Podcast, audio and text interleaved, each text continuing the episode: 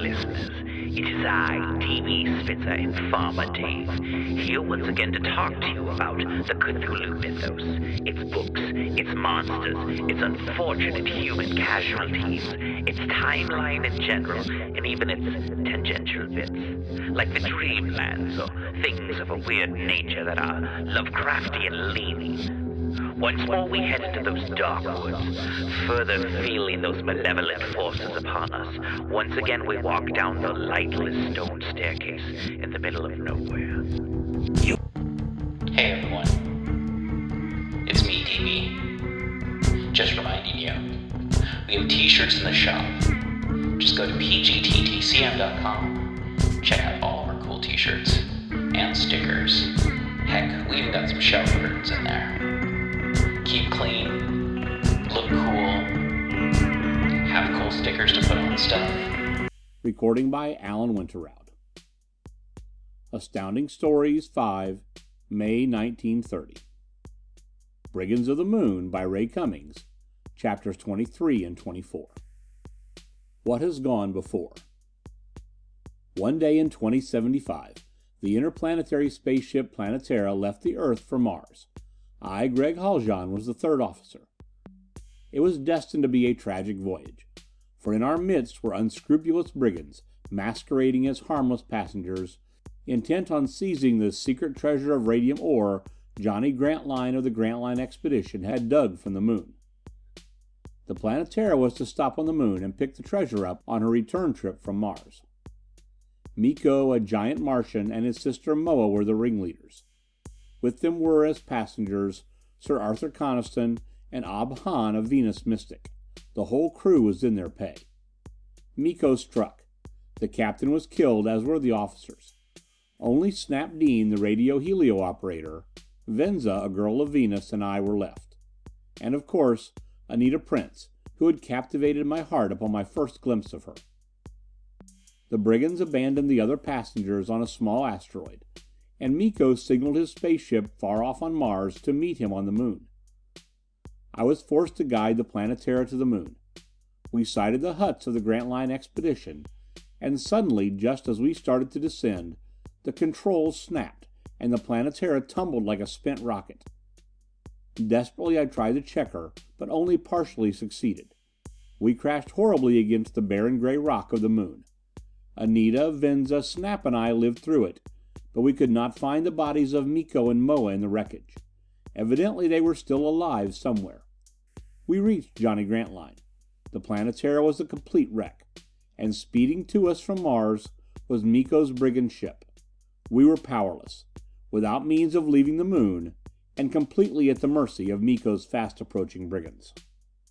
Chapter 23 The Prowling Watchman "Try it again," Snap urged. "Good God, Johnny, we've got to raise some Earth station. Chance it. Use your power. Run it up to the full. Chance it." We were gathered in Grantline's instrument room.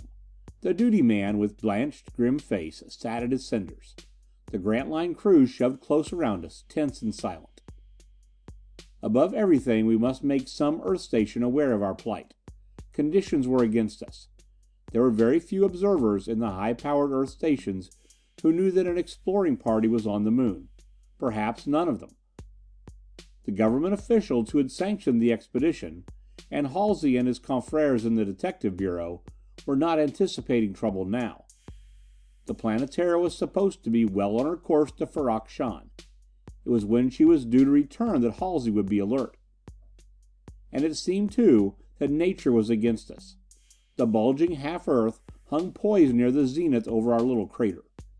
Its rotation through the hours was clearly visible. We timed our signals when the western hemisphere was facing us. But nature was against us. No clouds, no faintest hint of mist could fog the airless lunar surface. But there were continuous clouds over the Americas. "Try it again," Snap urged. These bulging walls. Grantline used his power far beyond the limits of safety. He cut down his lights, the telescope intensifiers were permanently disconnected, the ventilators were momentarily stilled, so that the air here in the little room crowded with men rapidly grew fetid. All to save power pressure that the vital Erentz system might survive. Even so, it was strained to the danger point. The walls seemed to bulge outward with the pressure of the room, the aluminite braces straining and creaking. And our heat was radiating away. The deadly chill of space crept in. "Again," ordered Grantline. The duty man flung on the power in rhythmic pulses. In the silence the tubes hissed. The light sprang through the banks of rotating prisms, intensified up the scale until with a vague, almost invisible beam, it left the last swaying mirror and leaped through our overhead dome into space. "Commander!" The duty man's voice carried an appeal. These bulging walls if they cracked or even sprung a serious leak, the camp would be uninhabitable. "Enough," said Grantline. "Switch it off. We'll let it go at that for now." It seemed that every man in the room had been holding his breath in the darkness. The lights came on again, the Erentz motors accelerated to normal. The strain on the walls eased up, and the room began warming. Had the Earth caught our signal? We did not want to waste the power to find out. Our receivers were disconnected. If an answering signal came, we could not know it. One of the men said, "Let's assume they saw it." He laughed, but it was a high pitched, tense laugh. "We don't dare even use the telescope. Our rescue ship will be right overhead, visible to the naked eye before we see it. Three more days, that's what I'll give it." But the three days passed, and no rescue ship came. The Earth was almost at the full. We tried signaling again. Perhaps it got through, we did not know. But our power was weaker now. The wall of one of the rooms sprang a leak, and the men were hours repairing it. I did not say so, but never once did I feel that our signals were seen on Earth. Those cursed clouds! The Earth almost everywhere seemed to have poor visibility. Four of our eight days of grace were all too soon past. The brigand ship must be halfway here by now. They were busy days for us. If we could have captured Miko and his band, our danger would have been less imminent. With the treasure insulated so that its gamma rays could not betray us, and our camp in darkness, the arriving brigand ship might never find us. But Miko knew our location. He would signal his oncoming ship when it was close and lead it to us. Three times during those days, and the days which followed them, Grantline sent out searching parties. But it was unavailing. Miko, Moa and Coniston, with their five underlings, could not be found. We searched all the territory from the camp to the Planetara, and off to the foot crags of Archimedes, and a score of miles into the flatness of the Mare Imbrium. There was no sign of the brigands. Yet we knew they could be near here. It was so easy to hide amid the tumbled crags, the ravines, the gullies, the numberless craters and pit holes, or underground in the vast honeycombed subterranean recesses. We had at first hoped that the brigands might have perished. But that was soon dispelled. I went, about the third day, with a party that was sent to the Planetara. We wanted to salvage such of its equipment, its unbroken power units, as might be available. And Snap and I had worked out an idea which we thought might be of service. We needed some of the Planetara's smaller gravity plate sections. Those in Grantline's wrecked little Comet had stood so long that their radiations had gone dead. But the Planetara's were still efficacious. We secured the fragments of Newtonia. But our hope that Miko might have perished was dashed. He too had returned to the Planetara. The evidence was clear before us. The vessel was stripped of all its power units save those which were dead and useless. The last of the food and water stores was taken. The weapons in the chart room, the Benson curve lights, bullet projectors, and heat rays had vanished. Other days passed. The Earth reached the full and began waning. The 28 day lunar night was in its last half. No rescue ship came from Earth. We had ceased our efforts to signal, for we needed all our power to maintain ourselves. The camp would be in a state of siege. That was the best we could hope for. We had a few short range weapons, such as Bensons, heat rays, and rifles. A few hundred feet of effective range was the most any of them could obtain.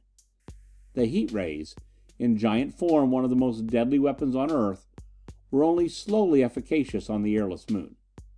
Striking an intensely cold surface, their warming radiations, without atmosphere to aid them, were slow to act. Even in a blasting heat beam a man in his Erentz helmet suit could withstand the ray for several minutes. We were, however, well equipped with explosives. Grantline had brought a large supply for his mining operations, and much of it was still unused. We had also an ample stock of oxygen fuses and a variety of oxygen light flares in small, fragile glass globes. It was to use these explosives against the brigands that Snap and I were working out our scheme with the gravity plates. The brigand ship would come with giant projectors and with some thirty men.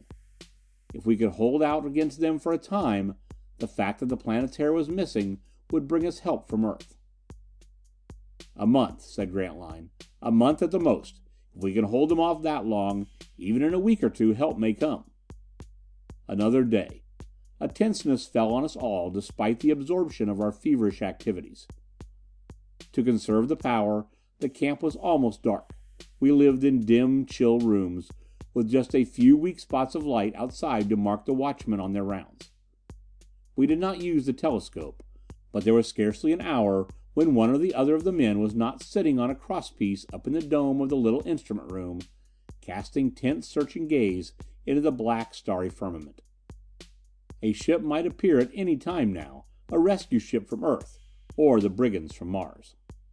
Anita and Venza during these days could aid us very little save by their cheering words. They moved about the rooms trying to inspire us, so that all the men, when they might have been humanly sullen and cursing their fate, were turned to grim activity or grim laughter, making a joke of this coming siege. The morale of the camp now was perfect. An improvement indeed over the inactivity of the former peaceful weeks. Grantline mentioned it to me. "We'll put up a good fight, Haljan. These fellows from Mars will know they've had a task before they ever sail off with this treasure." I had many moments alone with Anita. I need not mention them. It seemed that our love was crossed by the stars, with an adverse fate dooming it. And Snap and Venza must have felt the same. Among the men we were always quietly, grimly active. But alone I came upon Snap once with his arms around the little Venus girl. I heard him say, "Accursed luck! That you and I should find each other too late, Venza. We could have had a mighty lot of fun in Great New York together." "Snap, we will." As I turned away I murmured, "And pray God, so will Anita and I." The girls slept together in a small room of the main building. Often during the time of sleep, when the camp was stilled except for the night watch, Snap and I would sit in the corridor near the girls' door grid, talking of that time when we would all be back on our blessed Earth. Our eight days of grace were past. The brigand ship was due, now, tomorrow, or the next day. I recall that night my sleep was fitfully uneasy. Snap and I had a cubby together. We talked and made futile plans. I went to sleep, but awakened after a few hours. Impending disaster lay heavily on me but there was nothing abnormal nor unusual in that. Snap was asleep. I was restless, but I did not have the heart to awaken him. He needed what little repose he could get. I dressed, left our cubby, and wandered out into the corridor of the main building. It was cold in the corridor and gloomy with the weak blue light. An interior watchman passed me. "All as usual, Haljan." "Nothing in sight?" "No, they're looking." I went through the connecting corridor to the adjacent building. In the instrument room, several of the men were gathered, scanning the vault overhead. "Nothing, Haljan." I stayed with them a while, then wandered away. The outside man met me near the admission lock chambers of the main building. The duty man here sat at his controls, raising the air pressure in the locks through which the outside watchman was coming. The relief sat here in his bloated suit, with his helmet on his knees. It was Wilks. "Nothing yet, Haljan. I'm going up to the peak of the crater to see if anything is in sight. I wish that damnable brigand ship would come and get it over with." Instinctively we all spoke in half whispers, the tenseness bearing in on us. The outside man came out of his helmet. He was white and grim, but he grinned at Wilks. "All as usual." He tried the familiar jest at Wilks, but his voice was flat. Don't let the Earthlight get you." Wilks went out through the ports, a process of no more than a minute. I wandered away again through the corridors. I suppose it was half an hour later that I chanced to be gazing through a corridor window. The lights along the rocky cliff edge were tiny blue spots. The head of the stairway leading down to the abyss of the crater floor was visible. The bloated figure of Wilks was just coming up. I watched him for a moment making his rounds. He did not stop to inspect the lights. That was routine. I thought it queer that he passed them. Another minute passed. The figure of Wilks went with slow bounds over toward the back of the ledge where the glassite shelter housed the treasure. It was all dark off there. Wilks went into the gloom, but before I lost sight of him he came back. As though he had changed his mind, he headed for the foot of the staircase which led up the cliff face to where, at the peak of the little crater, five hundred feet above us, the narrow observatory platform was perched. He climbed with easy bounds, the light on his helmet bobbing in the gloom. I stood watching. I could not tell why there seemed to be something queer about Wilks' action. But I was struck with it nevertheless. I watched him disappear over the peak of the summit. Another minute went by. Wilks did not reappear. I thought I could make out his light on the platform up there. Then abruptly, a tiny white beam was waving from the observatory platform. It flashed once or twice, then was extinguished. And now I saw Wilks plainly, standing in the Earthlight, gazing down.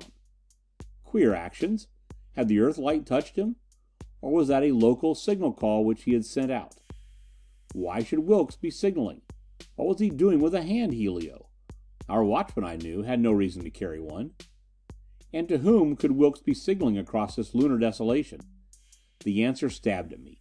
To Miko's band. I waited another moment. No further light. Wilks was still up there. I went back to the lock entrance. Spare suits and helmets were here beside the keeper. He gazed at me inquiringly. "I'm going out, Frank, just for a minute." It struck me that perhaps I was a meddlesome fool.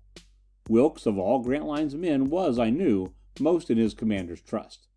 The signal could have been part of the night's ordinary routine for all I knew. I was hastily donning an Erentz suit. I added, "Let me out. I just got the idea that Wilks is acting queerly." I laughed. Maybe the Earthlight has touched him. With my helmet on, I went through the locks. Once outside with the outer panel closed behind me, I dropped the weights from my belt and shoes and extinguished my helmet light. Wilks was still up there. Apparently he had not moved. I bounded off across the ledge to the foot of the ascending stairs.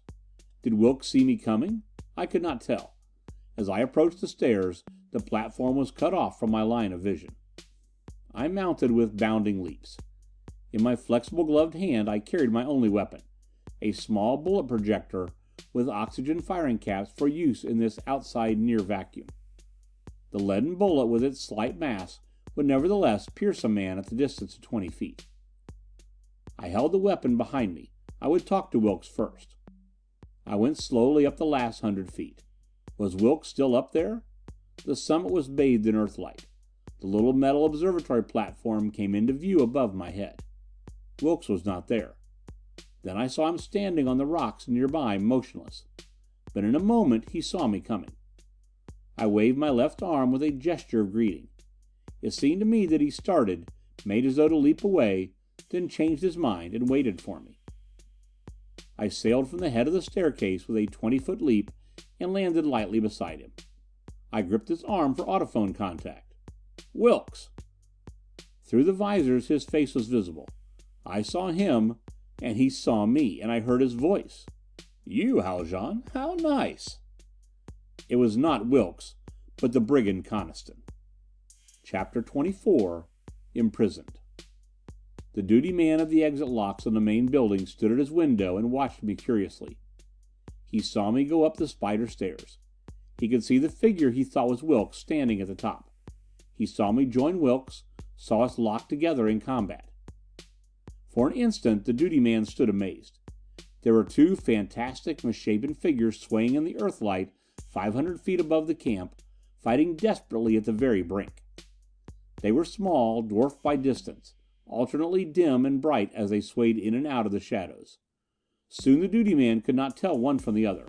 Haljan and Wilks fighting to the death! The duty man recovered himself and sprang into action. An interior siren call was on the instrument panel near him. He rang it, alarming the camp. The men came rushing to him, Grantline among them. "What's this? Good God, Frank!" They saw the silent, deadly combat up there on the cliff. The two figures had fallen together from the observatory platform, dropped twenty feet to a lower landing on the stairs. They lay as though stunned for a moment, then fought on. Grantline stood stricken with amazement. "That's Wilks!" "And Haljan," the duty man gasped. "Went out. Something wrong with Wilks. Acting strangely." The interior of the camp was in a turmoil. The men awakened from sleep, ran out into the corridors, shouted questions. "An attack? Is it an attack? The brigands?" But it was Wilks and Haljan in a fight out there on the cliff. The men crowded at the bull's eyes window. And over all the confusion the alarm siren, with no one thinking to shut it off, was screaming with its electrical voice. Grantline, stricken for that moment of inactivity, stood gazing. One of the figures broke away from the other, bounded up to the summit from the stair platform to which they had fallen. The other followed. They locked together, swaying at the brink. For an instant it seemed to Grantline that they would go over. Then they surged back, momentarily out of sight. Grantline found his wits. "Stop them! I'll go out to stop them! What fools!" He was hastily donning one of the Erentz suits which stood at the lock entrance. "Shut off that siren, Frank!" Within a minute Grantline was ready. The duty man called from the window. "Still at it! By the infernal such fools! They'll kill themselves!"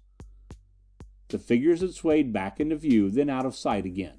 "Frank, let me out." Grantline was ready. He stood, helmet in hand. "I'll go with you, Commander." But the volunteer was not equipped. Grantline would not wait. "I'm going at once. Hurry, Frank." The duty man returned to his panel. The volunteer shoved a weapon at Grantline. "Here, take this." Grantline jammed on his helmet. He moved a few steps into the small air chamber which was the first of the three pressure locks. Its interior door panel swung open for him, but the door did not close after him. Cursing the duty man's slowness, he waited a few seconds. Then he turned to the corridor. The duty man came running. Grantline took off his helmet. "What in hell "Broken! Dead!" "What?" "Smashed from outside!" gasped the duty man. "Look here my tubes!" The control tubes of the ports had flashed into a closed circuit and burned out. The admission ports would not open. And the pressure control smashed broken from outside. There was no way now of getting out through these pressure locks. The doors, the entire pressure lock system, was dead. Had it been tampered with from outside? As though to answer Grantline's amazed question, there came a chorus of shouts from the men at the corridor windows. "Commander! By God, look!" A figure was outside, close to the building. Clothed in suit and helmet, it stood bloated and gigantic. It had evidently been lurking at the port entrance, had ripped out the wires there. It moved past the windows, saw the staring faces of the men, and made off with giant bounds. Grantline reached the window in time to see it vanish around the building corner. It was a giant figure, larger than a normal Earthman. A Martian? Up on the summit of the crater, the two small figures were still fighting. All this turmoil had taken no more than a minute or two. A lurking Martian outside? The brigand, Miko? More than ever, Grantline was determined to get out. He shouted to his men to don some of the other suits, and called for some of the hand bullet projectors. But he could not get out through these main admission ports. He could have forced the panels open, perhaps, but with the pressure changing mechanisms broken, it would merely let the air out of the corridor. A rush of air, probably uncontrollable. How serious the damage was no one could tell as yet. It would perhaps take hours to repair. Grantline was shouting, "Get those weapons! That's a Martian outside! The brigand leader, probably. Get into your suits. Anyone who wants to go with me. We'll go by the manual emergency exit." But the prowling Martian had found it. Within a minute Grantline was there. It was a smaller two lock gateway of manual control, so that the person going out could operate it himself. It was in a corridor at the other end of the main building. But Grantline was too late. The lever would not open the panels. Had someone gone out this way and broken the mechanisms after him? A traitor in the camp? Or had someone come in from outside? Or had the skulking Martian outside broken this lock as he had broken the other? The question surged on Grantline. His men crowded around him. The news spread. The camp was a prison. No one could get out. And outside, the skulking Martian had disappeared. But Wilks and Haljan were still fighting. Grantline could see the two figures up on the observatory platform. They bounded apart, then together again, crazily swaying, bouncing, striking the rail. They went together in a great leap off the platform onto the rocks, and rolled in a bright patch of Earthlight. First one on top, then the other, they rolled unheeding to the brink. Here, beyond the midway ledge which held the camp, it was a sheer drop of a thousand feet on down to the crater floor. The figures were rolling, then one shook himself loose, rose up, seized the other, and with a desperate lunge shoved him. The victorious figure drew back to safety. The other fell, hurtling down into the shadows past the camp level, down out of sight in the darkness of the crater floor. Snap, who was in the group near Grantline at the windows, gasped. God, was that Gregg Haljan who fell? No one could say. No one answered. Outside on the camp ledge, another helmeted figure now became visible. It was not far from the main building when Grantline first noticed it. It was running fast, bounding toward the spider staircase. It began mounting.